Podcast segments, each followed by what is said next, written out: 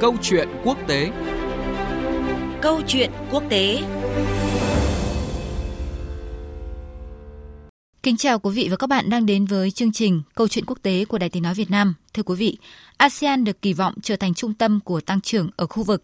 Đây là chủ đề được nước chủ tịch ASEAN năm nay là Indonesia đưa ra cho chương trình nghị sự của ASEAN trong suốt năm 2023 này. Trong đó, duy trì hòa bình ổn định trong khu vực được nhận định là nền tảng để biến ASEAN thành tâm điểm tăng trưởng. Hội nghị Bộ trưởng Ngoại giao ASEAN lần thứ 56 và các hội nghị liên quan diễn ra trong tuần tiếp tục hướng tới mục tiêu đó bằng việc tái khẳng định các cam kết về đoàn kết, đối thoại, hợp tác cũng như đưa ra các sáng kiến để ASEAN ứng phó trước những thách thức.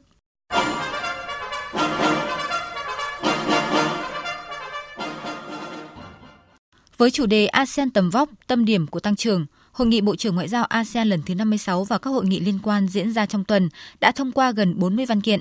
Trong đó đáng chú ý là thông cáo chung nhằm khẳng định cam kết và củng cố ASEAN như một tổ chức vững mạnh để giải quyết những thách thức đang gia tăng, đảm bảo lợi ích cho người dân khu vực, đồng thời đóng vai trò trung tâm trong sự phát triển và thịnh vượng toàn cầu. Phát biểu họp báo kết thúc hội nghị, Ngoại trưởng Indonesia Retno Masudi cho biết, Hiệp hội các quốc gia Đông Nam Á ASEAN đang tiếp tục làm việc để chuẩn bị sẵn sàng ứng phó với các thách thức trong tương lai và cam kết củng cố sự vững chắc của mình. First, Đầu tiên, ASEAN chỉ có thể khẳng định được vai trò nếu có sự tín nhiệm. Để đạt được điều này, cần thực hiện nhất quán hiến trương của ASEAN, thể hiện sự đoàn kết trong việc giải quyết những thách thức, đồng thời sẵn sàng đón đầu và ứng phó với những thách thức trong tương lai. Thứ hai, ASEAN chỉ có thể đóng vai trò quan trọng nếu vẫn ở vị trí dẫn dắt trong định hình cấu trúc khu vực. ASEAN sẽ không bao giờ là một đại diện cho sự cạnh tranh quyền lực và ASEAN phải đi đầu trong việc xây dựng cấu trúc bao trùm khu vực. Bà Redno khẳng định ASEAN cũng đang tiếp tục nỗ lực để đưa ASEAN trở thành một bên đóng góp lớn cho hòa bình và ổn định khu vực. Hội nghị lần này đã nhất trí về hướng dẫn thúc đẩy hoàn tất đàm phán Bộ Quy tắc ứng xử ở Biển Đông COC hiệu quả và thực chất. Các nước ASEAN cũng cho thấy rõ cam kết và ý chí chính trị làm việc chăm chỉ để biến Đông Nam Á thành một khu vực không có vũ khí hạt nhân – Ngoài ra, hội nghị cũng đã nhất trí về tầm nhìn hàng hải ASEAN với tính chiến lược cao nhằm ngăn chặn sự trùng lập trong xử lý các vấn đề hàng hải. Văn kiện này cũng sẽ góp phần tạo điều kiện thuận lợi cho việc triển khai tầm nhìn ASEAN về Ấn Độ Dương, Thái Bình Dương.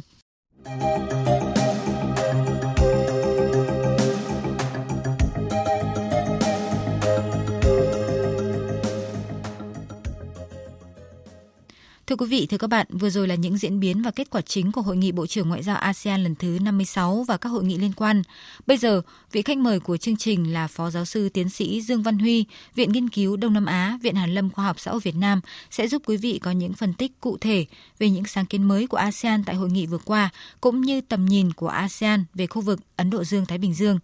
Bây giờ xin mời biên tập viên Thanh Huyền bắt đầu cuộc trao đổi. Thưa Phó Giáo sư Tiến sĩ Dương Văn Huy ạ, có thể thấy là trong những năm gần đây thì những cuộc họp của ASEAN đã đi vào những vấn đề rất là gần gũi, thực chất hơn, à, đặc biệt là có rất nhiều sáng kiến để mà thúc đẩy hợp tác trong và ngoài khu vực. À, bản thân ông, à, một nhà nghiên cứu, ông ấn tượng với những sáng kiến nào của ASEAN cũng như là của các đối tác cho cái nỗ lực là đưa ASEAN trở thành à, tâm điểm tăng trưởng ở khu vực. Vâng, trước hết thì chúng ta phải khẳng định rằng là gì trong tiến trình phát triển ASEAN thì một trong cái, cái nét rất đặc trưng là ASEAN đưa rất nhiều sáng kiến và các sáng kiến ấy đều thể hiện sự thích ứng kịp thời với những biến đổi bên trong và bên ngoài của ASEAN.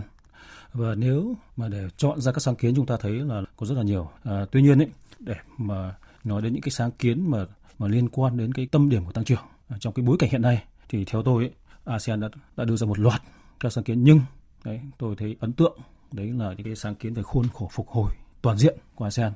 đây là một cái sáng kiến cực kỳ quan trọng khi mà chúng ta biết là từ năm 2020 đại dịch ừ. Covid bùng nổ thì ASEAN đã, đã thúc đẩy đưa ra cái sáng kiến này. Thứ nhất là để tăng cường cái nội lực của ASEAN để, để ứng phó với những thách thức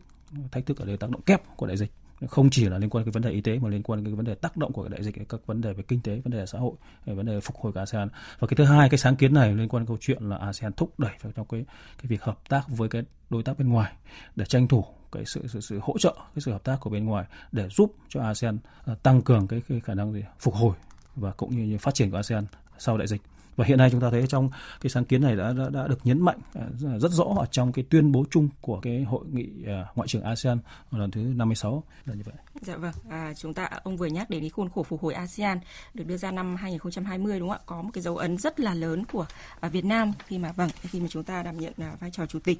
À, trong bối cảnh mà khu vực đang đứng trước rất là nhiều thách thức từ à, dịch bệnh, xung đột rồi à, đứt gãy các chuỗi cung ứng thì à, nhiều ý kiến cho rằng là ASEAN không phải chỉ đối phó với những thay đổi bên ngoài nữa. Chúng ta không cần chờ đến khi bên ngoài có thay đổi thì chúng ta mới thích ứng mà cần chúng ta cần phải chủ động trước những cái thách thức đó và à, tự chủ, tự cường cũng như là tận dụng những cơ hội tốt nhất. À, qua quan sát thì ông thấy rằng là ASEAN đã thực hiện cái hướng đi này hay chưa và à, nó đang được thể hiện như thế nào? Vâng, ở đây là rõ ràng là ASEAN hiện nay không chỉ ứng phó với những cái thước thức bên ngoài không chỉ trông chờ trông đợi vào những cái sự hỗ trợ của cái nhân tố bên ngoài các đối tác bên ngoài Đấy, mà ASEAN thì cần cái quan trọng hơn là cần phải nỗ lực để gia tăng cái năng lực nội tại của mình Ờ, cái điểm này rất, nó rất là đúng thôi bởi vì là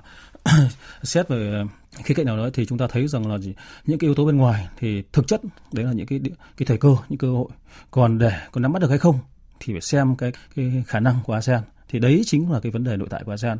Đấy, do vậy thì ASEAN họ cũng đã nhận thức được vấn đề này. Ờ, do vậy trong thời gian vừa qua thì bên cạnh cái việc thúc đẩy cái sự hợp tác của mình với các đối tác bên ngoài để tranh thủ cái sự ủng hộ để giúp cho ASEAN thứ nhất là ờ, phục hồi phát triển về cái thứ hai là bản thân các quốc gia thành viên ASEAN thì họ cũng rất là cố gắng và cũng nhận thức cố gắng là gì gia tăng cái cái tiềm lực đấy, quốc gia của mình để làm sao để cho ASEAN đấy, có thể đủ cái sức mạnh cái sức mạnh tận dụng ờ, được cái cái cơ hội để trở thành cái tâm điểm phát triển của toàn cầu. Vâng và hướng đến à, mục tiêu các cái hoạt động của khu vực à, thì đều lấy ASEAN làm trung tâm ạ. Thì à, điểm rất đáng chú ý tại hội nghị Bộ trưởng Ngoại giao ASEAN lần này, đó là việc lần đầu tiên triển khai tầm nhìn ASEAN về Ấn Độ Dương Thái Bình Dương được lồng ghép trong tất cả các cuộc đàm phán với các đối tác với trọng tâm là hướng đến những cái vấn đề hợp tác cụ thể hơn. ASEAN thì thực ra đã đưa ra tầm nhìn về Ấn Độ Dương Thái Bình Dương vào năm 2019 và hiện thì vẫn đang được điều chỉnh và thay đổi cho phù hợp với thực tế. À, theo ông thì à, tầm nhìn này có điểm chung và những điểm khác biệt gì so với chính sách hướng đến Ấn Độ Dương Thái Bình Dương của các nước khác mà đang à, ồ ạt à, triển khai tại khu vực? À, vâng. À, trước hết chúng ta phải khẳng định thì đây là một cái cái thành tiệu rất là quan trọng, thành tiệu đáng ghi nhận của ASEAN. Đấy là gì? Kịp thời đưa ra những cái sáng kiến để thích ứng với những cái cái biến đổi của tình hình. Trong đó có cái sáng kiến về tầm nhìn ASEAN về Ấn Độ Dương Thái Bình Dương. À, cái sáng kiến này đưa ra cái công cái vai trò rất lớn của Indonesia đưa ra từ năm 2019 ờ, và hiện nay cái sáng kiến mặc dù à, là đã đưa ra từ 2019 tuy nhiên ấy, thì cái nội dung của họ của của nó thì đã cần phải có thời gian để hoàn thiện để bổ sung. Tuy nhiên thì cái nội dung của cái sáng kiến này tôi thấy nó đề cập đến cái cái, cái hợp tác ở khu vực cái vấn đề hợp tác bao trùm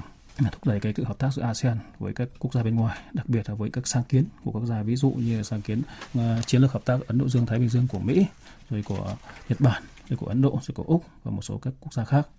Uh, tuy nhiên uh, quay trở lại câu chuyện ở đây thì cùng một khu vực Ấn Độ Dương Thái Bình Dương thì chúng ta đều thấy có một cái thuật ngữ là là sáng kiến về Ấn Độ Dương Thái Bình Dương. Thì một cái điểm chung là điểm chung thứ nhất về cái phạm vi địa lý. Trước đây chúng ta với ASEAN người ta tập thường tập trung vào cái phạm vi địa lý ở Đông Nam Á rộng ra là khu vực châu Á Thái Bình Dương. Vâng. Tuy nhiên hiện nay thì cái khái niệm địa lý trong cái hợp tác về cái chúng ta có thể dùng cái từ cái vấn đề địa chính trị thì vâng. nó đã mở rộng rất nhiều là, là hai cái đại dương lớn Ấn Độ Dương và Thái Bình Dương thì cái này cũng thể hiện cái tầm nhìn của ASEAN. Cái điểm thứ hai không phải câu chuyện điểm khác khác ở chỗ nào à, khi ASEAN đưa ra này thì rất nhiều những quốc gia thì họ cũng đặt ra câu hỏi liệu cái tầm nhìn ASEAN về khu vực Ấn Độ Dương Thái Bình Dương nó có giống với Mỹ giống với Nhật Bản giống với Ấn Độ và giống với Úc hay không? Ừ. nhưng chúng ta phải phải hiểu một điều rằng là gì bản thân giữa các quốc gia đối tác của ASEAN ví dụ như Mỹ, như Nhật Bản, Ấn Độ và Úc thì cái sáng kiến của họ về Ấn Độ Dương Thái Bình Dương đây của họ cũng có có những điểm khác nhau. Vâng. không không phải giống, giống, giống nhau đâu. Vâng. và đương nhiên là ASEAN cái tầm nhìn ASEAN về Ấn Độ Dương Thái Bình Dương nó cũng rất khác. Cái khác ở đây một cái điểm then chốt ở đây là gì là cái tầm nhìn này thúc đẩy vai trò trung tâm của ASEAN trong cái khu vực Ấn Độ Dương Thái Bình Dương và đây một cái điểm cái điểm này đã, đã đưa vào trong cái cam kết của ASEAN trong việc thúc đẩy cái tầm nhìn ASEAN Ấn Độ Thái Bình Dương và cái việc hợp tác của ASEAN với các quốc gia khác liên quan khu vực này thì cũng chủ yếu liên quan đến cái việc là các quốc gia tôn trọng và thúc đẩy cái vai trò trung tâm ASEAN trong cái khu vực này. À, cảm ơn à, Phó Giáo sư Tiến sĩ Dương Văn Huy à, đã tham gia chương trình với những phân tích và nhận định à, rất là cụ thể rõ nét về vai trò của ASEAN cũng như là những bước đi định hướng để ASEAN trở thành trung tâm của tăng trưởng à, ở khu vực hòa bình và ổn định.